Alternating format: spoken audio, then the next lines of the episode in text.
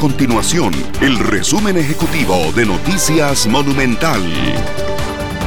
Hola, mi nombre es Fernanda Romero y estas son las informaciones más importantes del día en Noticias Monumental. El Ministerio de Educación Pública actualizó el protocolo para graduaciones, las cuales se realizarán el 18 y 21 de diciembre.